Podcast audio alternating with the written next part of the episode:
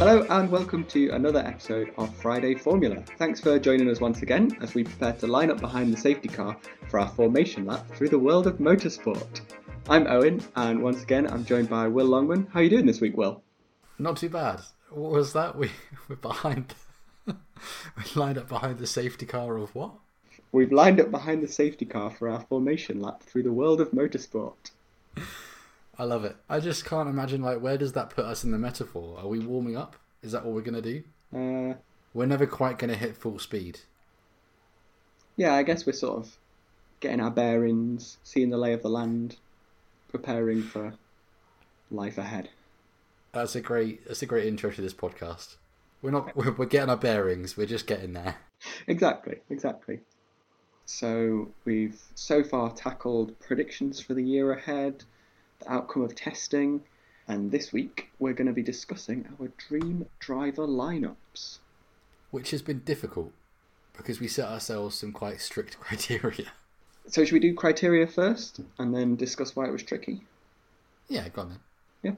So we set out to pick three drivers. So we would have a number one driver, a second driver, and a reserve driver. Your number one or lead driver could be anyone. So they can have won as many races as you want, as many world championships as you want, have scored as few points as you wanted. Just they could be anyone that has entered a Formula One race.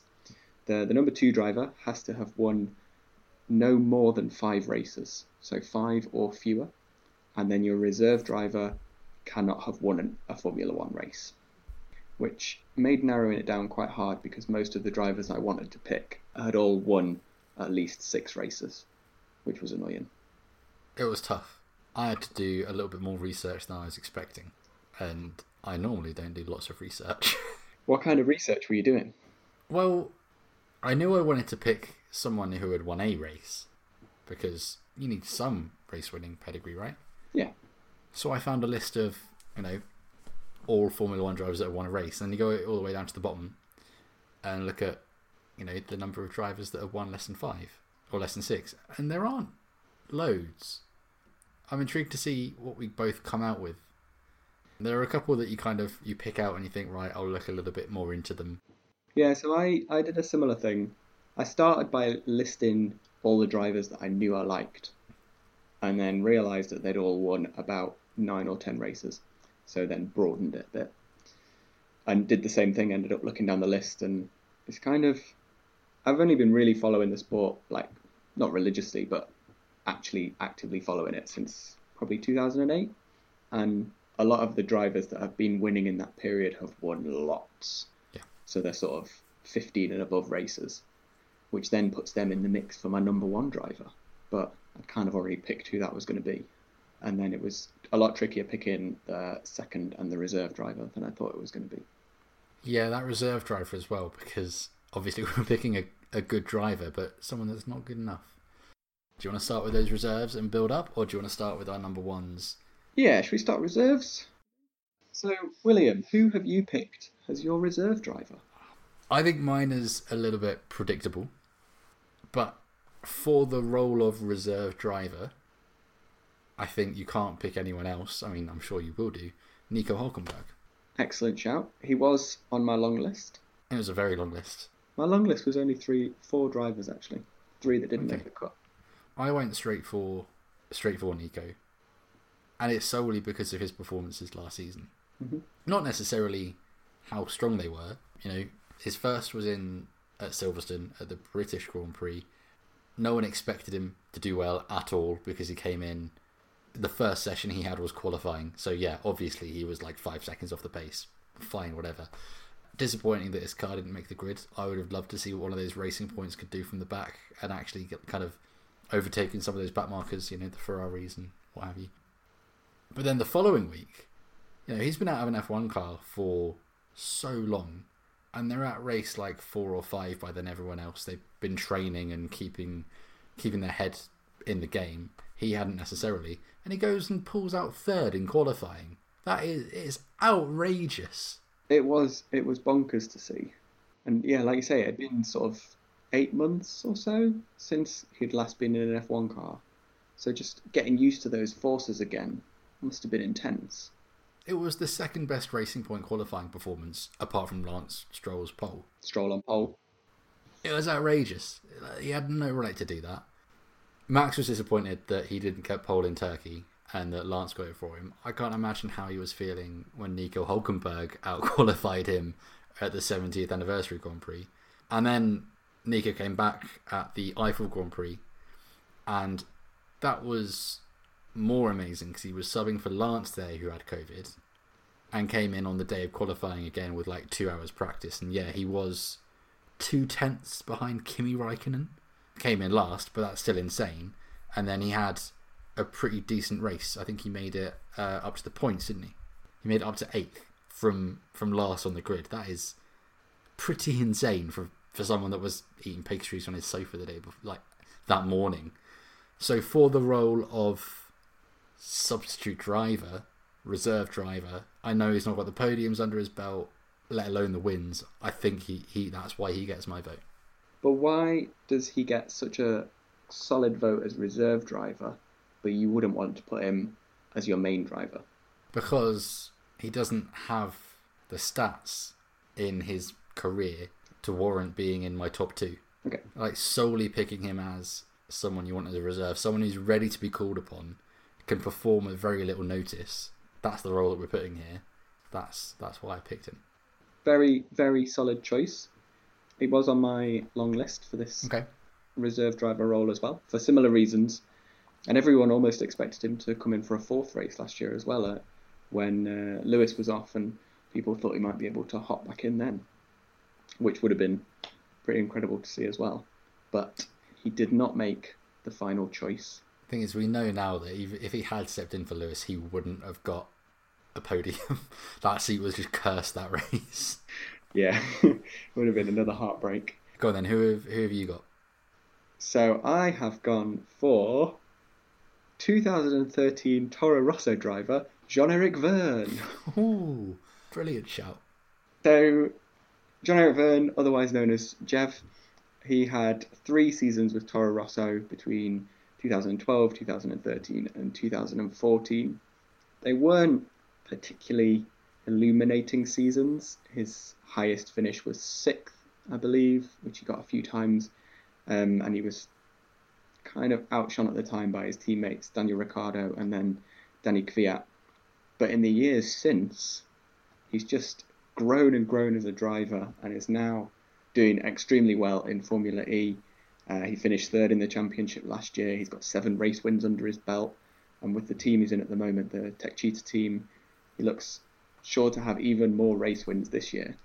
So I'm stealing his Formula E race winning pedigree and having it just in my back pocket in case one of my other drivers is sick and has to take a day off. He was the first double champion, wasn't he, of Formula E? Yes, I believe so.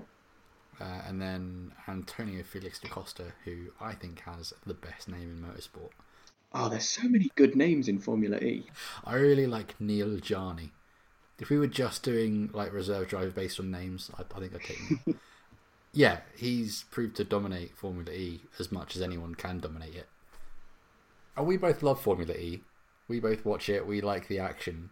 But how do you think Jev would fit in to the current grid? If he took, let's say, Yuki Tsunoda's seat. Oh yeah, that's a point. Are we picking which team we're populating with our drivers? No, this is the Bellwood F1 team and the Scuderia Longman. Okay, the Bellwood F1 team is red and green. That's our colour scheme. How how do I think he would fit in? I'm not sure. I'm sure there would be a bit of not awkwardness, but it'd probably be a strange sight because he has built his name around Formula E now rather than F1. Similar to how Mercedes have Stoffel Vandoorne as their reserve driver now. He obviously had his time in Formula One, but he's now he's now a Formula E driver, and that's what he's known for. So I think that probably would be a bit of a strange look, but from a purely selfish perspective, I'm fine with it because it means I've got a race winner in my team. Not as in like how he'd fit in, but where do you think he'd where where, where would his results Oh. be? Where would he come? Like I know he's a stylish guy. He's gonna fit. He's gonna fit in right. Who doesn't get on with Jev? But how would he perform against someone like Pierre Gasly? Well, he's clearly a very competitive driver and does go for some really tight moves and pulls off some pretty exciting races uh, in a series like Formula E, where there is plenty of overtaking opportunities and lots of chance to get wheel to wheel. So I, I like to think he wouldn't be ashamed to try and do the same thing in Formula One. There'd maybe be like a little bit of hesitancy at first, which I guess is a risk for a reserve driver if they're going to be a bit, bit cautious to begin with. But I, I can see him finishing solidly in the points, sort of around that kind of a similar place to where you expect someone like Pierre to finish on the regular. Decent level of points, and just that's what you need. I need someone that's going to be able to score a few decent marks while my star driver is off competing in Le Mans or something. I guess he's a safe, he is a safe pair of hands. He knows how to to drive a car. Yeah, he's probably got more confidence now. Yeah, I think the the pressures of the Red Bull Junior program, I don't think they were too kind to him and probably knocked his confidence quite a bit. But then when you see him now uh, in interviews and in races, he's standing tall. He's got that confidence about him. He's not afraid to pull off some risky moves and come home with the points and the podiums. He does have a swagger, and it'll be it'll be interesting because it will happen one day that a driver will make the shift. I think from Formula E to Formula One. Yeah, because we've only seen it go the other way so far. Yeah, Nyck De Vries is an interesting one because he was Formula 2 champion in 2019 and there were no seats for him in 2020. So the only place he could go was Formula E. Well, not the only place, but he, he felt like that was the, the place for him. He got to stick with the Mercedes name, which is cool, but will Mercedes ever say they get rid of Lewis and Valtteri next year? Would Nyck De Vries enter that? Would Stoffel Vandoorne, who's been Formula One reserve driver, is now performing in Formula E for Mercedes and has a chance to do that this season where they've got a pretty competitive car. Would he enter the fray? It's an interesting, interesting thought, isn't it? Because obviously, the way I see Formula E, I really do think it is the future of motorsport with the way the world's going and the focus on sustainability and things it is it's a new series, but it's exciting in new ways. So things like the fan boost and the attack mode, whereas you don't have pit stops and have the chance to overtake that you would there, you get it on the track in a different way.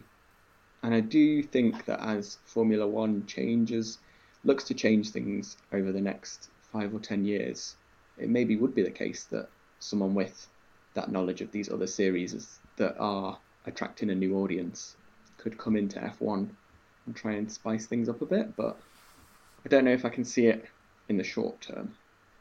So who knows what is to come? But what definitely is to come is our number two drivers. Well, you you can take the lead in this one, seeing as I gave my reserve driver first. I think this was the hardest because there's a lot of drivers. I think it was that five win limit yeah. So you really wanted to get someone that had five wins. and let's let's explain why we did that because we thought if it was a free for all, we were just going to pick the same drivers probably, or that there's actually less people to choose from if we didn't have that limit because we were just going to look at the top four drivers of all time and yeah, pick two each, right? Exactly. But my my first choice was initially Mark Webber because for some reason I just decided that he is the ultimate number two but he has nine race wins under his belt, so was too successful. So then I had to think of people that have been on the grid that I really like, and I was like Carlos Sainz, I like his driving style, I think he's pretty good. Charles Leclerc, Nico Hulkenberg, Lance Stroll. But in the end, I have settled on Mexico's own Sergio Perez. Ah, what an excellent shout! I think he is a very solid pair of hands to always be there, sweeping up the points. He's proven that he can get the, the most out of any car through his time at Force India and Racing Point when they've been working with a really tight budget. And then now with his move to Red Bull, where I think they wouldn't admit it, but he is probably going to be a number two driver there. He's hopefully going to be able to perform on the same level as their star driver Max and get really good qualifying results and then really good race results to hopefully help whatever team he's in win the Constructors' Championship, which is what I am aiming for. That's what Bellwood F1 is gunning for. Did you pick him based on his 2020 form? Like, would you have picked him if we were having this conversation in March 2020? Truthfully, probably not. Something I was thinking while I was writing the whole list was I'd quite like to have all of my drivers in their what we in March 2021 performance levels. Like the the skill set that they're at now, that is exactly how I want them to join my team. Okay.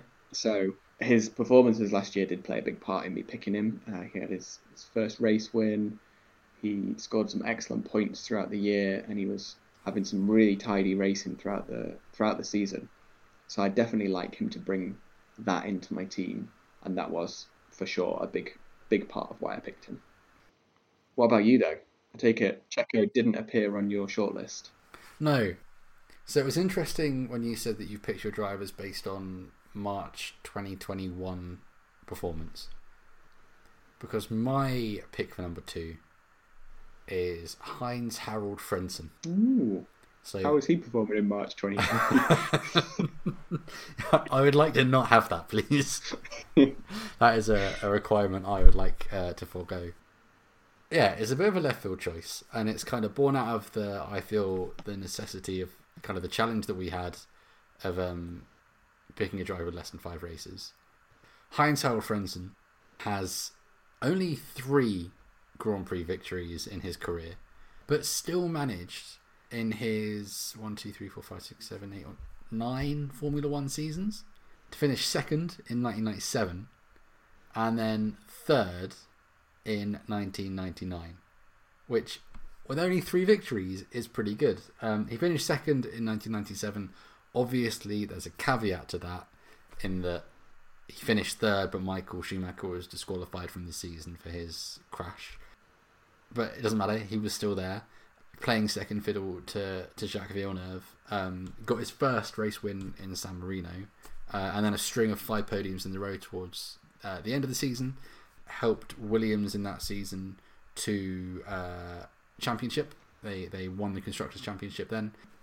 Did very well, but it's his 1999 season where he finished third with Jordan that I think is probably the most extraordinary.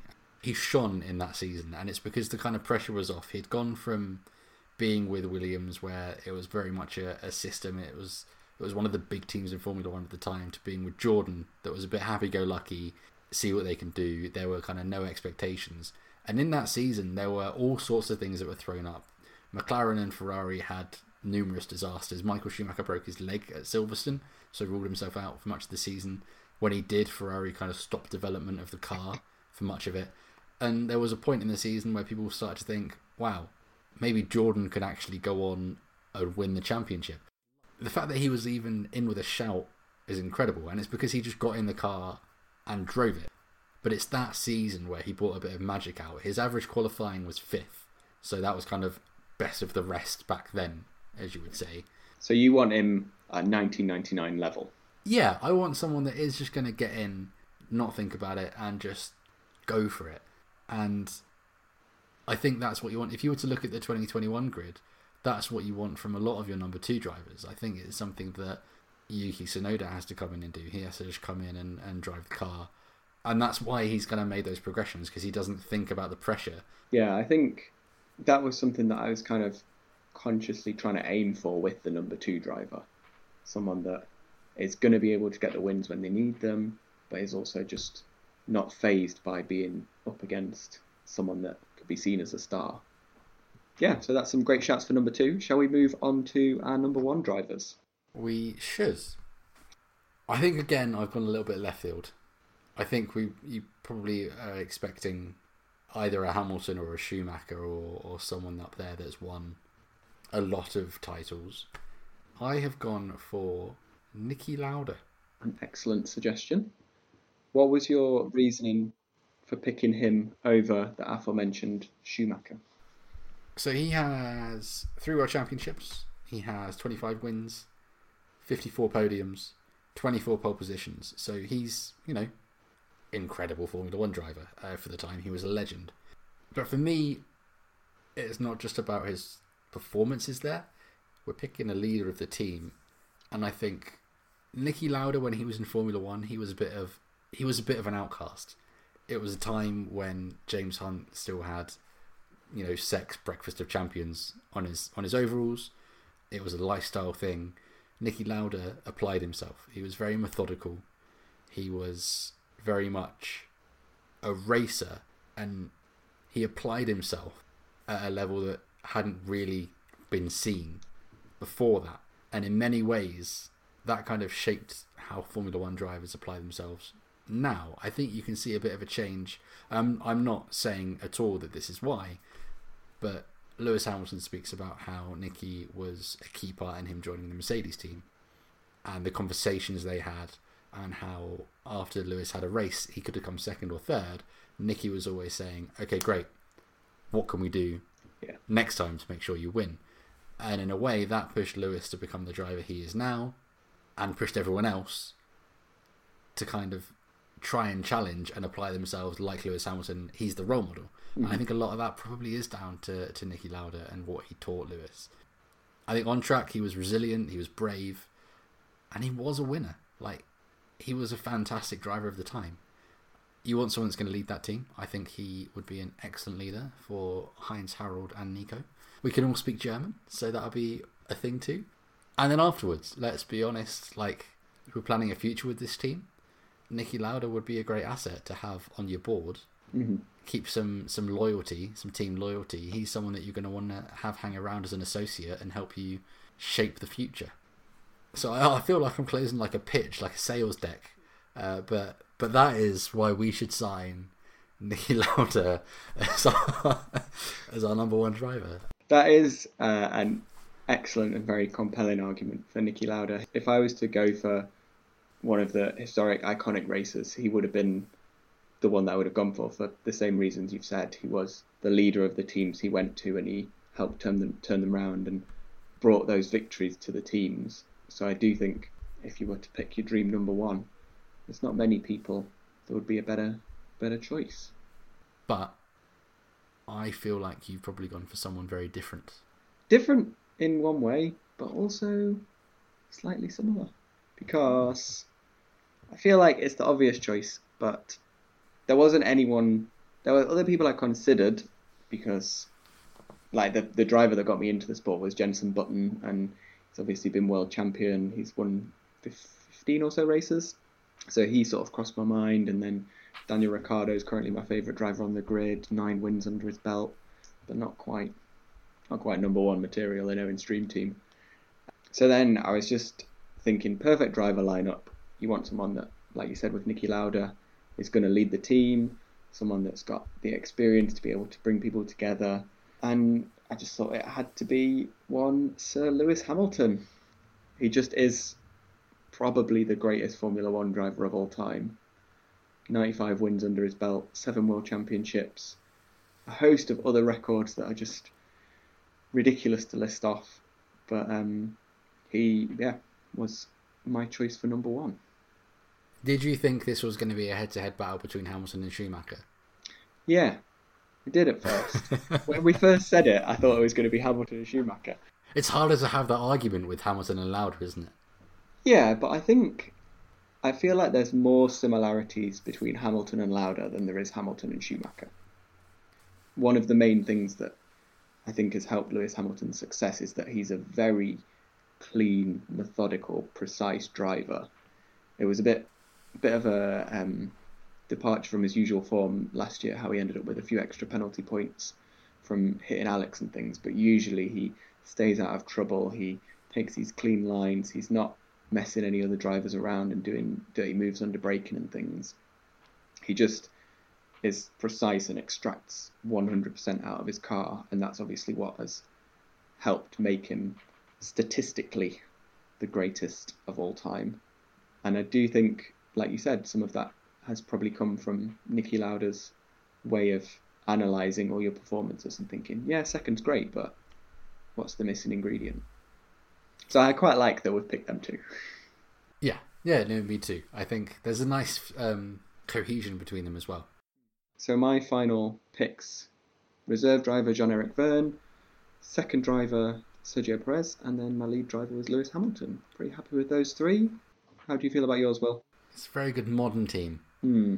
I like that. Mine is a bit of a mix. So I've got reserve driver Nico Hulkenberg. Uh, second driver Heinz Harald Frentzen, uh, who I'm thankful that doing this podcast means I can go back and watch some of his his great races, and I'm going to become his number one fan. And my uh, number one pick to lead my team was uh, Niki Lauda. I'd be very interested if our four listeners and viewers uh, would let us know who they think would win in a race. I I don't know who would pick up the most points, mainly because I don't actually know enough about Heinz Howard Frentzen to make that judgment, even though I picked him. Well, he'd probably come second or third. You said he finished second and third a lot, so Lauda would be in first, Frentzen would be second or third. So are you just admitting that my team would win? No, I take it back. Okay. So this has been a really interesting little thought exercise. Nice to consider some of the drivers uh, that we maybe wouldn't have talked about normally. So thank you so much for joining us. Uh, and if you have your own dream driver lineup that you would like to let us know, uh, I can be found on Twitter at Owen underscore Bellwood. And Will, you can be found at I am uh, Will.Longman. We just differ on the punctuation that we like, clearly. Exactly. Dots and dashes. What's the difference, really? But thanks again for listening. Don't forget to rate, review, and subscribe wherever you get your podcast. And we will see you again next week. Cheers.